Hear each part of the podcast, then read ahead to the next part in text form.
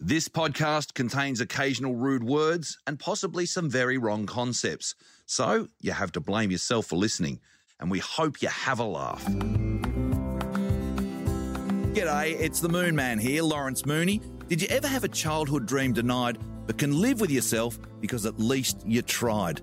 Check out this podcast, Saturday Afternoon Fever, with Matthew Hardy and myself, where we remember what we were like as naughty kids, terrible teenagers, and young, drunk, idiot adults.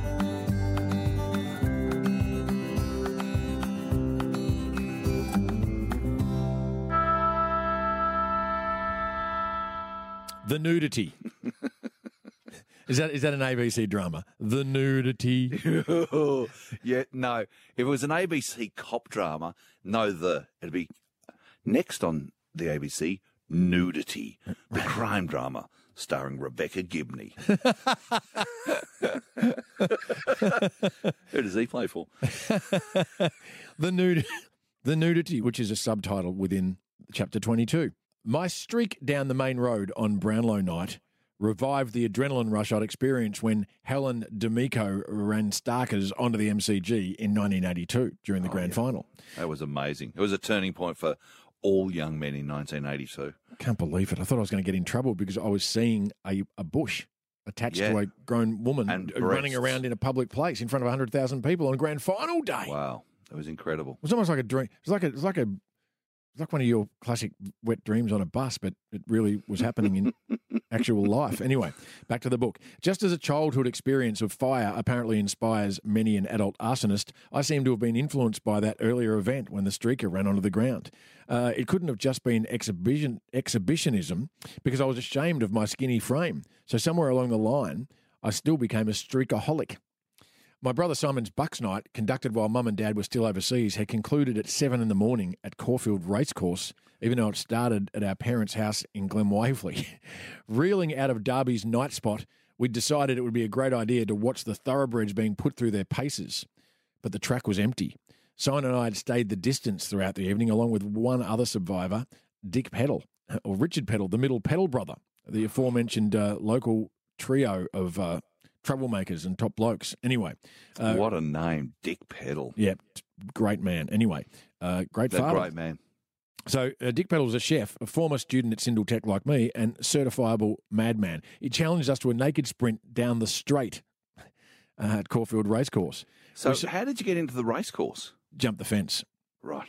drunk as ten men. We selected a place on the last corner, disrobed, and we were off. Picture the scene: Sunday morning, Caulfield Racecourse, the sun shining, three grown men, drunk as skunks, sprint naked down the straight after a solid night's drinking. As we reached the halfway mark, a racket started somewhere above us. Tradesmen were working silently on the grandstand and started clattering their tools against the girders. Have a look at this! We heard from on high. I've heard of the. co- I've heard of the Cox plate, but this is ridiculous. That is a great call. Two years later, I went with a bunch of other blokes to watch a mutual mate in a District Cricket Association final. And if you're not into cricket, that's the level at which, if you if you uh, play well, you get picked for the state team. You know, in this case, Victoria. And if you play well there, you're an Australian cricketer. Anyway, Victorian players are plucked from these teams, so it was a top class contest. University versus Carlton. Uh, Carlton was batting on the final day and had been stonewalling all afternoon, slowly sapping the strength of Josh Marquette, our opening bowler mate. So, of course, if you played district cricket or, you know, for one of those clubs and you also played VFL slash AFL football, you are an absolute legend. Especially very few went on to vi- represent Victoria and play AFL football.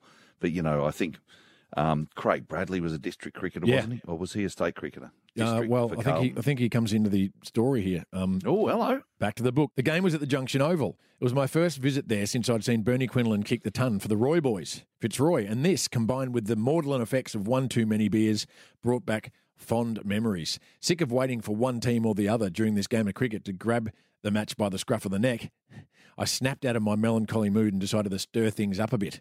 Craig Bradley, Carlton Football Club star recruit from Port Adelaide and also a top quality cricketer, was at the crease as I sprinted across the pitch without a stitch on. The crowd. Oh, you've streaked at a Yep. cricket match. Yeah, the crowd, Serial. The crowd, and there was one for district cricket in those days, especially the final, went wild. I jumped back over the fence on the other side of the ground and ran for the safety of the nearby park. Puffed out and pumped full of freedom, I pulled my board shorts back on, which I'd carried across the pitch in my fist, lay on a bench, got my breath back, and passed out. In the next over, unbeknownst to me, University took two quick vital wickets and went on to win the match later on that afternoon. I was sent for, the lucky mascot. A week long free beer celebration led to Luna Park, where I was at it again, this time getting out of my seat on the ghost train in the middle of the ride and standing in the dark corners by the skeleton that lit up as each carriage rounded the corner. Naked. After, yeah, after the part where you'd feel the spider's legs tickling the top of your head, people in the oncoming cars were terrified not by the just the lit up skeleton, but my bare ass instead. These antics were always unplanned, but always based on inebriation. In time, my uh, desire to undress at public venues declined. Why it stopped was as much of a mystery as why it started. The final five. This is the next subchapter. Towards the end of the 87 season, 1987, Melbourne was marching toward the finals and their finesse laden captain, Robbie Flower, was on fire. In the final round, the Saints were playing the Eagles in Perth on the Sunday, so on Saturday I'd gone to the Western Oval to see if the D's could notch up the win over Footscray required to make the final five. Melbourne and Footscray, now the Western Bulldogs, along with St Kilda, formed a hopeless trio that had occupied the low, lower three rungs of the ladder for as long as I'd been following the game. So there was a wave of public support behind the Demons as they rushed toward the finals. The negative side of fanatically following a footy team is that you're rarely able to watch any others. While Tony Lockett was a benefit of watching the Saints every week, the burden mm. was we never saw any of Jason Dunstall. Although I honestly believe Plugger to be the better player, Dunstall was such a superb full forward himself, I'd like to have seen more of him so I could form a fair opinion. That is a very good point. You go and watch the game, but you don't really watch the game. You watch your own side, forever hopeful that the ball never comes into the possession of the other side. So you miss great players. Although there's ones that stick out, like you know, there's there's players that you'd so truly admire that they kind of they cross all diplomatic boundaries. Well, yeah, Gary Ablett Senior. I remember, I remember going Yeah. to a few games, um, and Chris Judd in later days too, just to go see, and Buddy Franklin at the moment. Um, obviously not the past couple of years because of the lockdown, but um, they're blokes, the rare, the rare peacocks that you just go and watch. Doesn't matter which teams are playing, whether yours involved or not. You just go, this Mm. person is a supreme, not just a football player, not just an athlete, but a supreme human. We're looking Le- at a, we're looking at a human that is, you know what I mean? Just Yeah. it, this is their particular endeavour that they excel in. If you But- got to go to a neutral game and watch somebody like Wayne Carey or Leigh Matthews, um, probably more Leigh Matthews, and you just see him tear teams apart week after week, and then of course he comes up against your team and think, oh no, lethal. but they used to do it so brilliantly, you almost you almost didn't begrudge them. Anyway, Daicos was like that too. yes, You know, you'd you'd be screaming out, "Kill him!" and then something would come off the boot. Before people were, you know, dribbling goals at impossible angles, it was Daicos that started that whole movement. oh, you just, what started it. He owned it. He was the only Yeah. one. Yes, he was the only one, but now everyone's dribbling goals. Yes, that's correct. The Mad Dog. There's another subtitle. Uh, Muir, Robbie Muir. For some reason, this particular chapter's got a whole bunch of short chapters. Anyway, standing room at the MCG enabled me to meet Robbie Muir, a footballer famous for his pugilistic abilities, who we've discussed briefly uh, already during this podcast. St Kilda's seconds team were playing Hawthorn's seconds team in a reserves grand final one year. I'm waiting for Hawthorn supporting mate of mine in the standing room area on grand final day when Robbie Muir rolls up, stands next to me, and starts watching the game too. I pluck up the courage to introduce Wow. myself, tell him how big a Saints fan I am, and tell him how I saw the majority of the games that he played for our team. and was just for a moment. I'm, I'm sure it's going to come up in the book, but uh, what what was the reception like? Well, hang on. So I was Okay. waiting for a mate. Turns out he was I'm was. pulling a seat over. Hold on. You you haven't got. A, oh, you're standing. I, I always stand. Today I am. That's okay. fatigued. I don't suffer. at the gym yesterday. Oh yeah, and I don't suffer from gout. Back to the book. Shut. I don't suffer from gout either. Apparently, very painful. I introduced myself. Um, uh, it turns out he's also waiting for a friend. Uh, it's a dry argument, I mention. You know that phrase you get off your dad or his mates? A Yeah, dry yeah. argument meaning uh, both of us standing standing here without a drink. Um, We could probably do with one. I love a dry argument. Yeah. Geez, a bit of a dry argument when you're ironically not even arguing. That's right.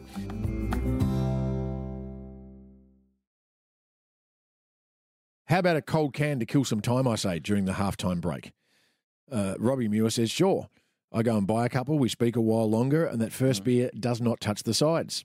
It never does. Right, especially because very soon is going to be the actual senior grand final. So what a day that always is, right? Uh, then I realise it's official. I am drinking with Robert Muir.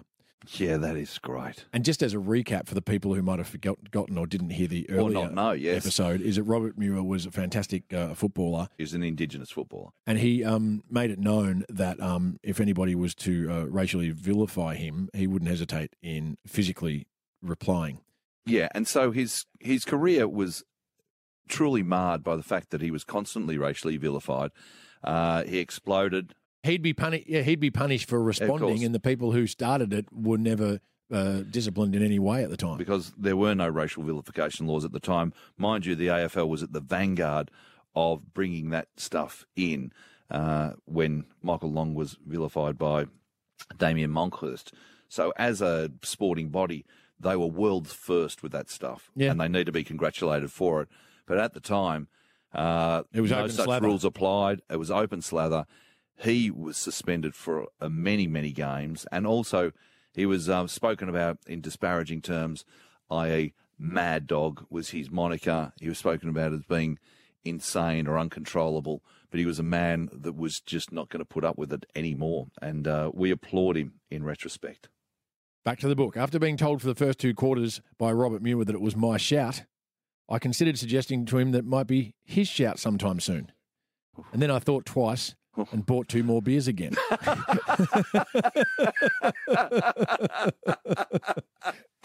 Wow. I can see that thought process. I can see your face. I can see the cartoon.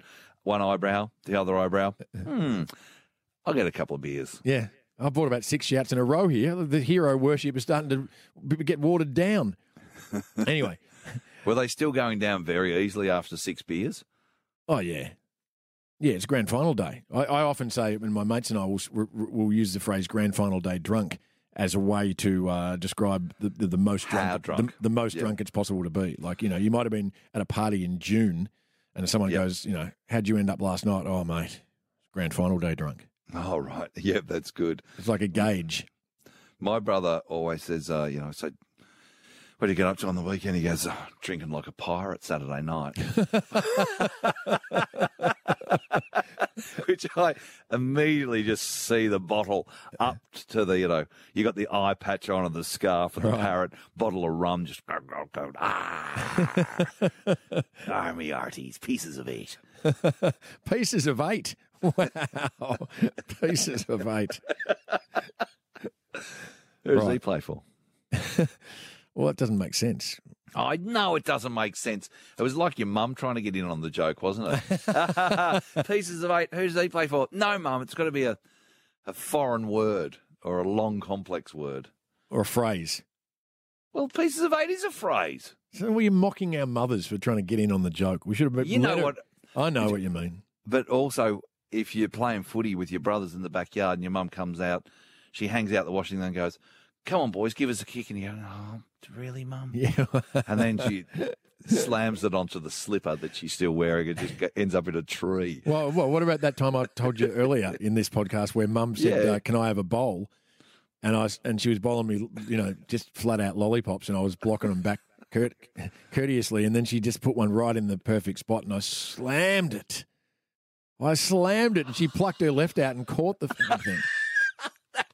I was half furious and half tearful with glee that she was so excited. She almost f- lifted into the air with adrenaline Yeah, just this instinctive like uh, pluck, like a like a like a a frog with its out. tongue grabbing a fly. Oh, I love Incredible that when you see a bit of uh, sporting prowess from a parent you don't expect.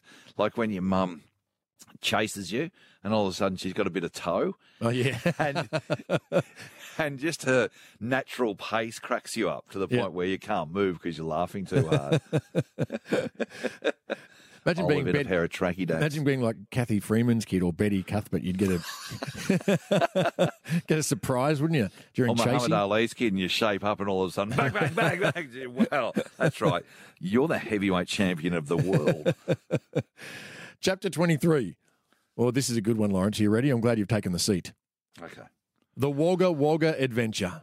Now, can I just go back and ask where you were watching the grand final? What grand final it was?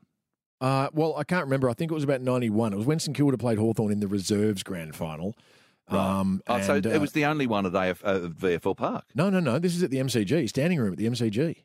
The 91 grand final, All right. Well, it might have been 90. which was Hawthorn 89. West Coast. 89 then? Yeah. Okay, yeah. But, you know, not many other people apart from us two, probably even the guys who played in that game, are talking about the St Kilda Hawthorn reserves grand final. And of course, you wait for the actual grand final. yeah. It's a curtain raiser, as they say. Mm. Chapter 23. Sorry, I remember. Essendon.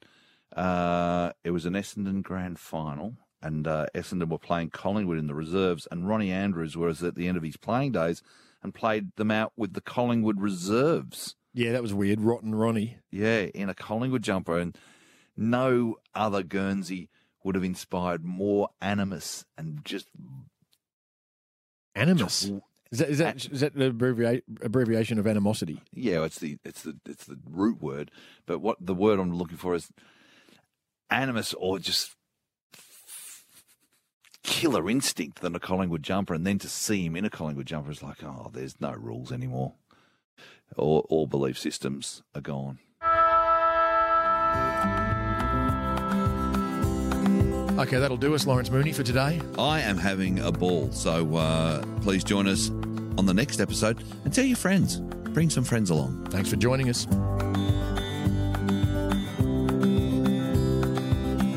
Okay, if you haven't given us a rate and review, now's the time. We're counting on you. Ample. Here, here. Everything on? Yeah, that's on. Don't touch harsh.